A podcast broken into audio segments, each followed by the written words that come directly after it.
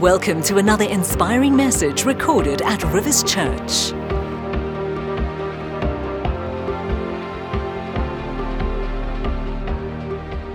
We're going to get straight into it this morning. If you've been watching the news over the last week or so, you would no, no doubt have seen some of the footage of the Christchurch shootings that took place in New Zealand last Friday. And there were two consecutive terrorist mass shootings at two different mosques in Christchurch. 50 people were killed and another 50 were injured. Uh, the New Zealand Prime Minister Jacinda Ardern referred to the attacks as one of New Zealand's darkest days, and it is in fact the deadliest mass shooting in modern New Zealand history. And ironically, New Zealand, one of the places where so many South Africans go to, thinking that it's a safe place. And, you know, no doubt, I'm sure, like me, as you've watched some of the footage on TV and some of the events unfolding, I think we've all been appalled. We've been horrified at what took place, at the, the violence, the aggression, the simple disregard for human life. Yet, in spite of that, none of us, I think, were surprised that something of this nature took place because it's really just another symptom of a world that is broken, a world that is hurting, a world that is messed up, and a world that has gone wrong. And I think most of us here today would agree that the world is in a bit of a mess. Many of you would agree to that? You know, we see that crime is on the increase all around the world, wars are escalating, unrest is rising. Uh, there's protests occurring more regularly. Even in our own country, we see this regularly people have become more defiant towards any form of authority than at any other time in history. More than ever, we see broken homes, failed marriages, uh, people with a resistance to truth, not wanting to live God's way, but each person wanting to live their own way. And as a result, we see so many people going through life with an overriding sense of hopelessness. People having no expectation for a good future uh, the irony is that we live in a world where we have more information available to us than ever before, but yet people are living with less wisdom and less common sense. And so, as a result of that, we live in a world that has really become a cesspool of chaos, immorality, and brokenness. And it's so easy for us to become discouraged by what we see on the news and by the events that take place. But I want to just encourage you and remind you today that despite what is happening, God is still in control of all things. God hasn't left the throne of heaven. Nothing happens without Him knowing what is taking place. And His word tells us that He makes all things work for the good of those who love Him and those who are called according to His purposes.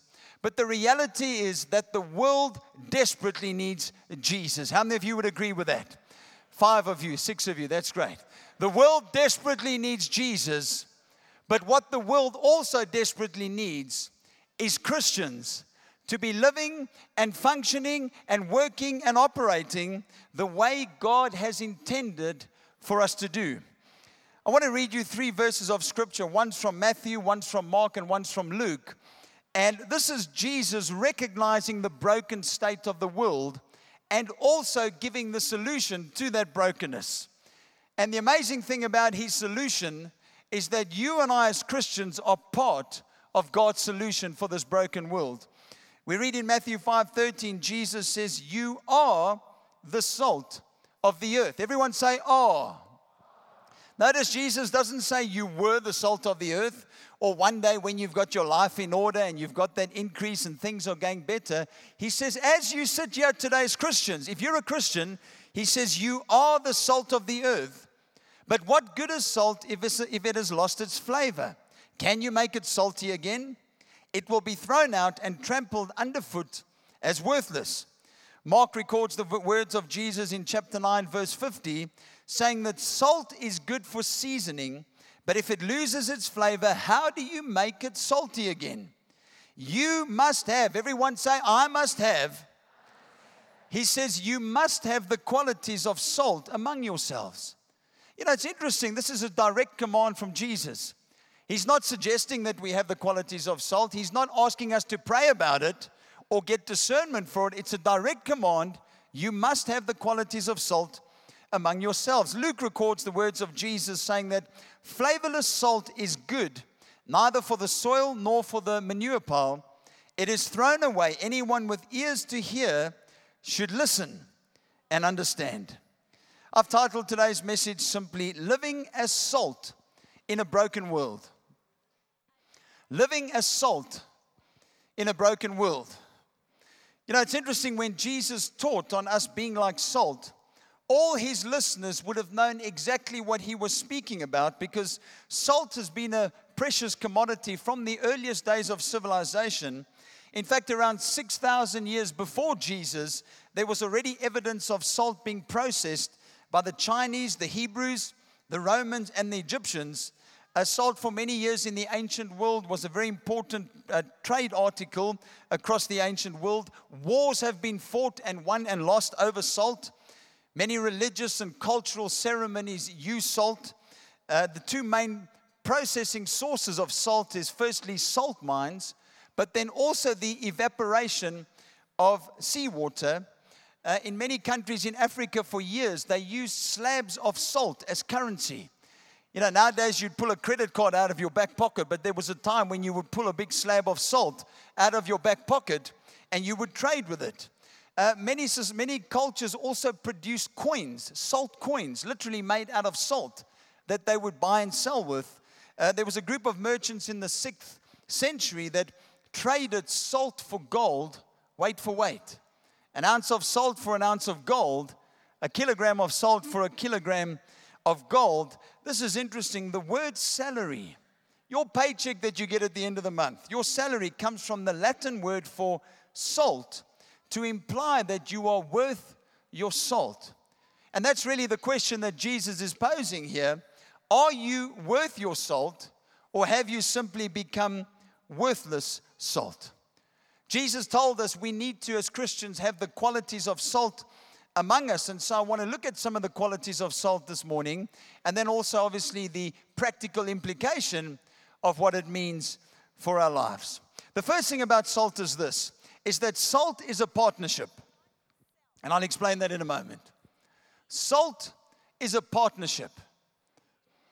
If you remember back to your school days when they taught you about elements and compounds in the periodic table, you will remember that table salt is, has the, is, is known as sodium chloride. It's the NaCl, sodium chloride. It's, it's a combination of sodium and it's a combination of chlorine that together forms sodium chloride. Now, what's interesting about that partnership is sodium is what is known as an active ingredient. Whenever it attaches itself to something else, to another element, it changes the nature of that element. That's really how God works in our world. God is the creator, God is the author of life. Whatever God touches changes. When God changes our lives, we are not the same anymore. And so God is like the active ingredient that is working in all things at all times in the world around us. You and I, unfortunately, are like the chlorine. Now, you might not know much about chlorine, but chlorine on its own is a poisonous gas. It is very dangerous and it has an offensive odor. When you open a bottle of Jik, that first whiff that comes up and almost knocks you out is the chlorine in the Jik. You see, you and I on our own are like chlorine. We are offensive to the world. We are offensive to God. We are destructive. We have no worth attached to ourselves. But the moment God, who is the active ingredient in this world, the moment God attaches himself to us, all of a sudden we go from something that is worthless to something that is incredible value, and we literally become the salt of the earth that God uses to change the world. Isn't that pretty cool, eh? 1 Corinthians 15, verse 9, Paul writes, and he says, I'm the least of the apostles. In fact, I'm not even worthy to be called an apostle after the way I persecuted God's church. Many of you would know the story of Paul in the New Testament. He was a Pharisee, he was incredibly zealous, but his, his, zeal was misdirected, and unfortunately, he killed Christians, he persecuted the church, and he was essentially offensive towards God. He was like that chlorine that on its own had no value attached to it. But then he says in verse 10, after his encounter with Jesus, he says, But whatever I am now, it is all because God poured out his special favor on me and not without results. In other words, he's Paul saying there is clear evidence in my life that I'm not the same person I used to be. God has changed me. I was like chlorine. I had no worth. I was offensive to God. I was dangerous to the church and to people. But now I'm a partner with God in sharing the gospel. All of a sudden, I now become the salt of the earth. And rather than having no value, he says, Now I'm a great tool in the hand of a great God simply because I'm now in partnership with God. Many of you would know the name John Piper. He's a great teacher and leader. He says, People don't enjoy salt, they enjoy what is salted. We are the salt of the earth. We do not exist for ourselves. Now, I know after this service, many of you are going home to have lunch. And I'm pretty sure none of you are going to partake of a big bag of salt when you get home. You say, Oh, I love salt. Salt's one of my favorite things. I've got a big one kilogram bag of salt and I can't wait to just have a whole bag of salt today. No, no, you don't do that because salt on its own is not palatable. Isn't that right? You would get to that first tablespoon of salt and immediately you'd start gagging. And then, as quick as that salt went in, guess what? The salt's going to come out. But not only that, whatever you ate before the salt is also going to work its way back out. You see, the point is this you and I, on our own, apart from Christ, we are not palatable to a broken world. We have nothing to offer a hurting, messed up world that desperately needs Jesus. That's why the Bible reminds us in Isaiah 64 that even our most righteous deeds are like filthy rags before the Lord. We are offensive to God, we are dangerous to a broken world. But the moment we are in partnership with God, everything begins to change. And like Paul, we too become a tool in the hand of an all powerful God that can be used for much good. Remember, you and I are not salt so that people can partake of us. We are salt so that people can partake of Jesus. And the better you and I as Christians live and function as salt, the more people will turn to God so that He can heal them and restore them. Can you say amen to that? The second thing about salt is that it flavors. Salt flavors. I think all of us would agree that life without salt would be pretty bland and very boring. In fact, most of the food we consume has got salt in it. I suppose if there were no salt in food, well, we'd eat a lot less food. Maybe that wouldn't be such a bad thing after all. But life would certainly be a lot more boring if there were no salt. Think about some of these foods for a moment. Think about popcorn. Any popcorn lovers? I'm a big fan of popcorn. We try to take our four kids to the movies quite regularly, and, and we've got our routine. We get our movie tickets at Gateway, then we go up the escalator, then we get our popcorn voucher, then we stand in the queue and we get these big tubs of popcorn. And then you can go either to the left or to the right because on either side there are these big tables with all these different salts on it. Any salt you can imagine butter salt, salt and vinegar, cheese and chives, uh, plain salt, broccoli salt, chocolate salt, spinach salt, anything you can imagine is there. And you can pour on as much as you want. And then we sit watching the movie, eating, and we think, oh, I love popcorn. No, no, you don't love popcorn. You just love what the salt does to the popcorn. Think about rice for a moment. Have you ever tried eating rice that's not cooked with salt? It's, it's like eating bits of polystyrene. There is nothing to it. It's terrible. Think about hot chips. Oh, hot chips is just potatoes with salt on it. You take a potato and it's like, oh, it's boring, it's bland. You put a bit of salt on it, it's like manna coming down from heaven. Come on.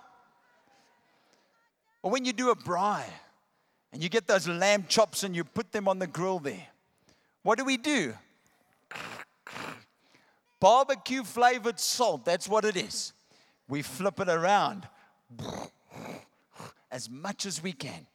Salt brings out the flavor of anything it attaches itself to. How many of you are Pringle lovers? Like Pringles? You know the famous Pringle slogan once you pop, you can't stop. I don't care how spiritual you are, how much you love Jesus. Okay?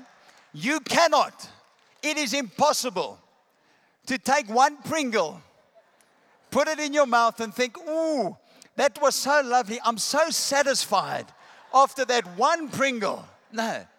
You eat it and then, ooh, I need one more Pringle. Mmm, I need five more Pringles. Let me just eat the whole box of Pringles. Can I get an amen there? Why? Because scientists have got it down to an exact science, the exact number of granules of salt that need to be on it, so that every time we partake of these things, we are always left feeling like, I want just a little bit more. That's why Jesus said to us, You are to be the salt of the earth. When people encounter you, they must leave you thinking, I don't know what it was about them, but I need just a little bit more of they've got. I need some of the hope that they have. I need some of the joy that they bring. I need some of that peace that is oh, so tangible in their lives. I need a bit of the purpose that they have. What is it? I don't know, but I need just a little bit more. That's how God has intended for us to impact the world, to influence for good, to flavor, to help people discover purpose, to, to, to add value to people's lives, to encourage, to inspire, to bring hope so that they want more. Matthew 5:30 the message paraphrase is quite profound. Jesus says, "Let me tell you why you are here." Most people in this world don't know why they are here. What should they be doing in life? But he says to us as Christians, let me tell you why you are here. You're here to be salt seasoning. Isn't that interesting? That's the purpose for us being here, to be salt. Jesus is not asking you to be awesome. He's already awesome. He doesn't need any more awesome people. He's not asking you to build your own empire. He's already established his kingdom. He needs us building his kingdom. Maybe a word for some of the guys today.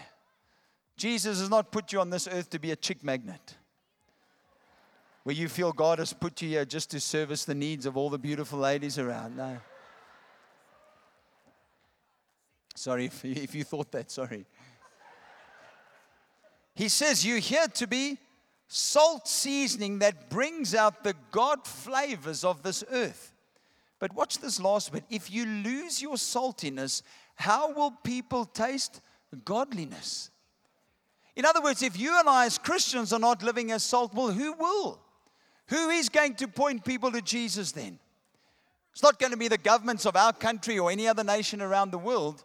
It's not going to be any politician or any political party, no matter what they promise. That's not their job. God has mandated Christians to be the salt of the earth. Jesus said, when salt loses its flavor, it is completely useless and it can only be trampled upon. You know, if you think about a few other things like plastic, Plastic can be broken and torn up, but it can still be recycled and its full value can still be retained. If you had to take even a gold coin, and if you had to break it up into pieces, you could still take it back to the goldsmith. He could still fashion it into a gold coin that would have equal value. If you think even of meat, meat that has maybe started to rot and is not fit for human consumption, even that meat can be given to your dog and your dog will think that Christmas has come in March. But salt, when salt loses its saltiness, it has no worth or value other than to be trampled on. In Colossians 4, verse 5, Jesus said, Be wise in the way you act toward outsiders. Make the most of every opportunity. Let your conversation be always full of grace, seasoned with salt, so that you may know how to answer everyone. You know, it's so important that we know how to engage correctly with unchurched people and people who don't know Jesus yet. Because sometimes we can come across as self righteous. Sometimes we can come across as pious and, and almost patronizing towards them. But it's so important that we build bridge and we establish relationship with people. Because as someone once so profoundly said, you have to win people to yourself before you can ever win them to the Lord. You know, sometimes it's all about oh, winning people to Jesus. Yes, that's the goal. But if you can't win them to you first, it's unlikely you're going to win them to the Lord. Because sometimes we can be mean and harsh with people, and then in the same breath, praise God, hallelujah, now you need to come to church with me. And they're kind of thinking, if you were the last person on earth, I wouldn't come to church with you because you are a representation of the Jesus you're trying to point me towards. That's why it's important that our conversations are, are seasoned with salt so that we come across as gracious. Can I remind you that kindness still matters? Kindness is so important. Being gracious, being loving with people, listening to people. If you can win people to yourself, there's a greater chance that you'll win them to Jesus. In Acts chapter 1, we read an encounter that took place after Jesus had been resurrected before he ascended to heaven. And it says the apostles were with Jesus and they kept asking him, Lord, has the time come for you to free Israel and restore our kingdom? He replied, The Father alone has the authority to set those dates and times, and they are not for you to know. But verse 80 says, But you will receive power when the Holy Spirit comes upon you, and you will be my witnesses, telling people about me everywhere in Jerusalem, throughout Judea, in Samaria, and to the ends of the earth. Jesus saying, One day the end of all things will come. He says, Don't worry about that. But between now and then, there's a whole lot of time that needs to pass. And he says, In this time, God, through his Holy Spirit, will empower you so that we as believers can go out and live like salt, have the qualities of salt, so that we can change the world. And the word he uses is so that you will be witnesses for me to a healing, broken, hurting, messed up world. You know, I absolutely believe that one of the most effective ways that we can influence people and be like salt is simply bringing people to church. Sometimes we just overcomplicate things. And so, of course, the question this morning is when last did you bring someone to church? I know we go, oh, here he goes again. When last did you bring someone to church? When last did you call a friend up and say, I'm picking you up this morning? I'm refused to take no for an answer. I'm taking you with me to church. And I think many Christians have good intentions. We know we should be doing it. Because it's in a place like this where people hear the word of God for their lives. It's where people experience the life transforming power of the Holy Spirit in worship. But somehow there's a reluctance because I think sometimes we say, Well, I don't even know where to start. Well, Jesus said, You will be my witnesses. Start in Jerusalem. Jerusalem was the place where they were. I think for us, that would say, Well, start in your own home, in your own family. Who in your family doesn't know Jesus? That's the first place to start. Then he says, branch out to Judea. Judea being the place maybe where you work or, or the places you socialize in. Then he says, go out a bit further to Samaria. Maybe those people that you see from time to time on an irregular basis. And then he says, go even further to the ends of the earth. Perhaps inferring those people that you may only ever come across once in your life. Maybe somebody on an aeroplane. Maybe someone in the shopping center. Maybe someone in a queue in home affairs where you've got seven hours to stand and do nothing. A guy called David Allen Campbell said Christians were called to be salt and light, not sugar and shade.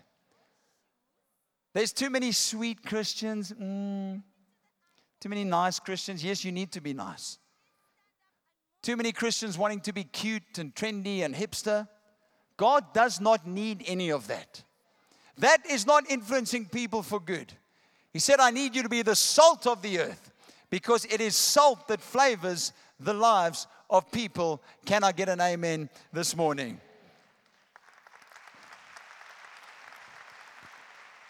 Another thing that salt does is it preserves. Salt preserves. Are there any biltong lovers in church today? I have a good feeling there might be biltong in heaven one day. I can't give you an exact verse for that, but I, have got a feeling. Sorry if you're vegetarian. But you know, biltong is simply raw meat that has been preserved by the use of salt. That's all it is. People have been doing this for thousands of years. We've just perfected it in South Africa. Amen beef jerky and all these other things. Biltong, that's the thing. But in countries where there's hot climates and no air conditioning or no means to cool the meat, People have recognized for thousands of years that you can preserve meat by the process of salting it. 2 Timothy 4, verse 3, Paul writes, and he says, A time is coming when people will no longer listen to sound and wholesome teaching. They will follow their own desires and will look for teachers who will tell them whatever their itching ears want to hear. They will reject the truth and chase after myths. I think one of our key roles as Christians in this world is to preserve the things of God, to preserve truth, to preserve right doctrine, to preserve sound teaching, to preserve and uphold morality according to God's definition of it, and to uphold God's principles in this world. The truth, unfortunately, is we live in a world that doesn't want to know God's truth. People have abandoned absolute truth. They live by relative truth where everyone believes that they can have their own version of truth, and yet it still needs to be true. So for me today, this is truth. I believe that this is true. But you know, next week it doesn't suit me anymore, so I change my mind. And now I believe that this is truth. So this becomes true for me. No wonder people's lives are messed up. There is only one version of truth, and God is the one who determines what that truth is. When we live apart from His truth, we will always live messed up and broken. You know, the irony is that when we, as salt of the earth Christians, uphold God's truth, we come under attack for it.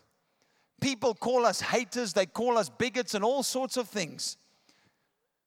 But you know what? I tell you what, if it weren't for Christians in this world, this world would literally be a hellhole on earth. You think about schools. Schools were started by Christians. Universities were started by Christians. Hospitals were started by Christians. Orphanages were started by Christians. Slavery was abolished by Christians. Women's rights were upheld by Christians. It was the salt of the earth believers functioning as salt in their day to day environments that has brought about the most change in this world.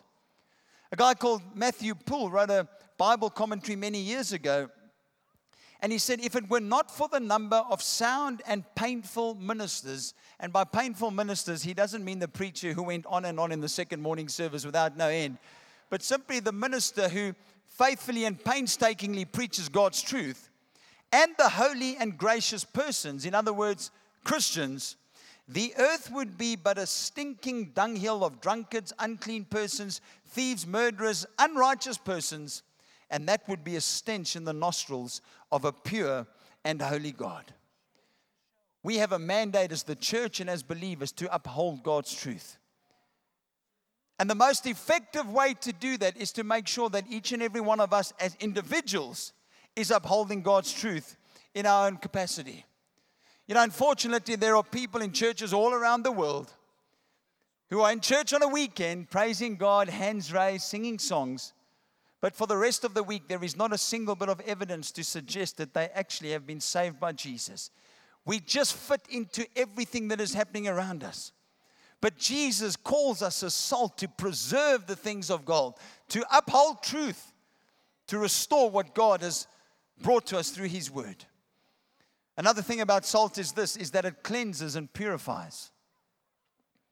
Salt for thousands of years has been used as a healing agent. When people went into battle years ago and their bodies got cut open, they'd use salt to cleanse the wounds. Sailors who were at sea would use seawater because that's what salt does it, it disinfects, it cleanses, and it purifies. You know, I can remember growing up as a child and Every time I got a sore throat, my mother would give me the same advice. She'd tell me to gargle with salt water. And you do that. I don't know whether it ever worked or not, but it's what we do. We gargle with salt water. You know, I for years have battled a bit from time to time with sinuses. So I always make sure I've got one of those big bottles of that Sterimar nose spray, those, those powerful ones where you give one big squirt in each nostril Feels like it hits you at the back of the eyeballs there. And then you've got to bend over for about 40 seconds like this, let it all run into the cavities there. Then you stand up, grab the biggest tissue you can find, and you blow with all your might. And everything that was there is gone in Jesus' name. Rebuke, cast out, finished. And then you can breathe better and everything is just wonderful. Why? Because that's what salt does it cleanses, it purifies, it disinfects. 2 Kings 2, verse 19, it says, One day the leaders of the town of Jericho visited Elisha. We have a problem, my Lord, they told him. The town is located in pleasant surroundings, as you can see, but the water is bad and the land is unproductive. I think that's a great picture of the world we live in. God has created a good, pleasing, pleasant, perfect world, but people have become bad, and as a result, the land has become unproductive. Verse 20 Elisha said, Bring me a new bowl with salt in it. So they brought it to him. Then he went out to the spring that supplied the town with water, and he threw, everyone say, threw. He threw the salt into it. Notice he didn't gently, he threw the salt into it. And he said, This is what the Lord says I have purified the water, it will no longer cause death or infertility. I think this is a great picture of how God uses Christians in the world. He uses us like salt, and sometimes He throws us into environments. But wherever He throws us, we're meant to bring change. We're meant to change the atmosphere. We're meant to change people's perspective. We're meant to change the climate in that environment because we are the salt of the earth. I believe when you go to your workplace tomorrow, it must be different because you are there. If your workplace is not different because you are there, then you are simply not living and functioning as salt of the earth. You know, every now and then we have people come and ask, Oh, Pastor, can you pray for me? What must I pray for? Oh, I'm the only Christian in my workplace. And I think, thank God you're the only Christian in your workplace. Because if you weren't there, who would God use? God has perhaps thrown you like salt in that environment so you can work against the grain of how things happen. You can work against the corruption. You can work against all the underhanded deals and trends that are happening there. If you're not there, who's going to make a difference? God uses us as the salt of the earth. A guy called Vance Havner was a great preacher. He once said that salt seasons, purifies, preserves, but somebody ought to remind us that salt also irritates. Real living Christianity rubs the world the wrong way.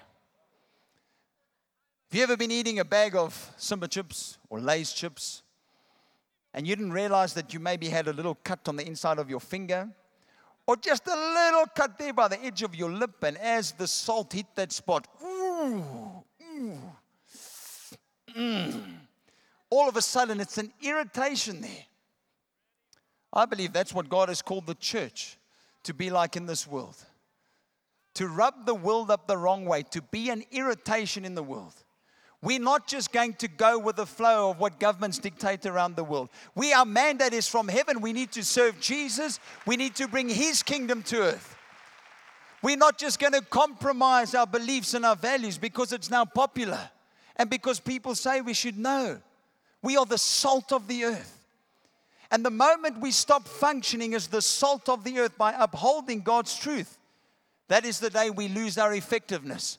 And then we are no different to any other social club or gathering of people, and we are worthless other than to be trampled on underfoot.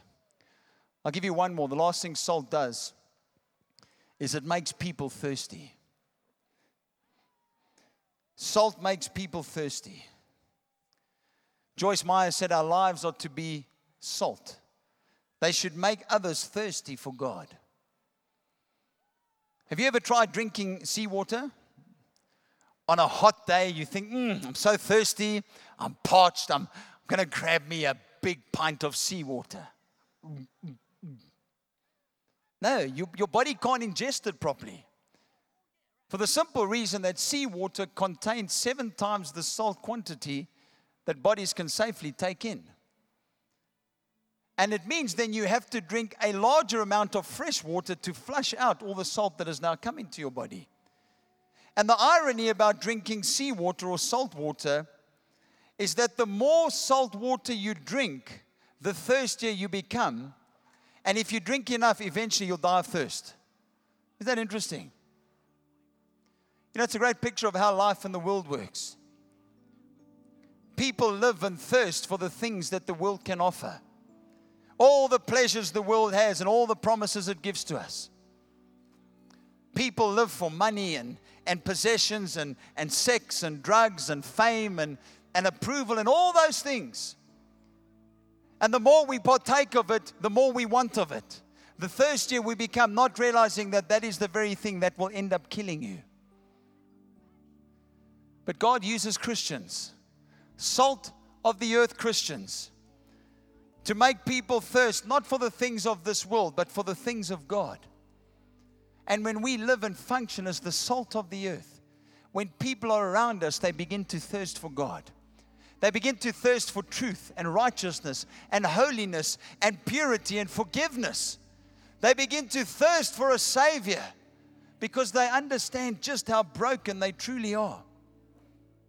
You see, you and I, as Christians, are the salt of the earth that God uses to get people to thirst for Him. Jesus once said in John 7 37, on the last day of the festival, he shouted to the crowds and said, Anyone who is thirsty may come to me. Anyone who believes in me may come and drink. Only Jesus can quench the thirst of this world. Only Jesus can quench your thirst. Only Jesus can offer the life giving living water that can flush away all the contamination of the things that this world does to us, all the damage that sin does. Only He can flush it away.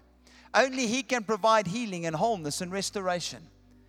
But, and this is the amazing thing, He uses Christians, salt of the earth believers, to entice people towards Him.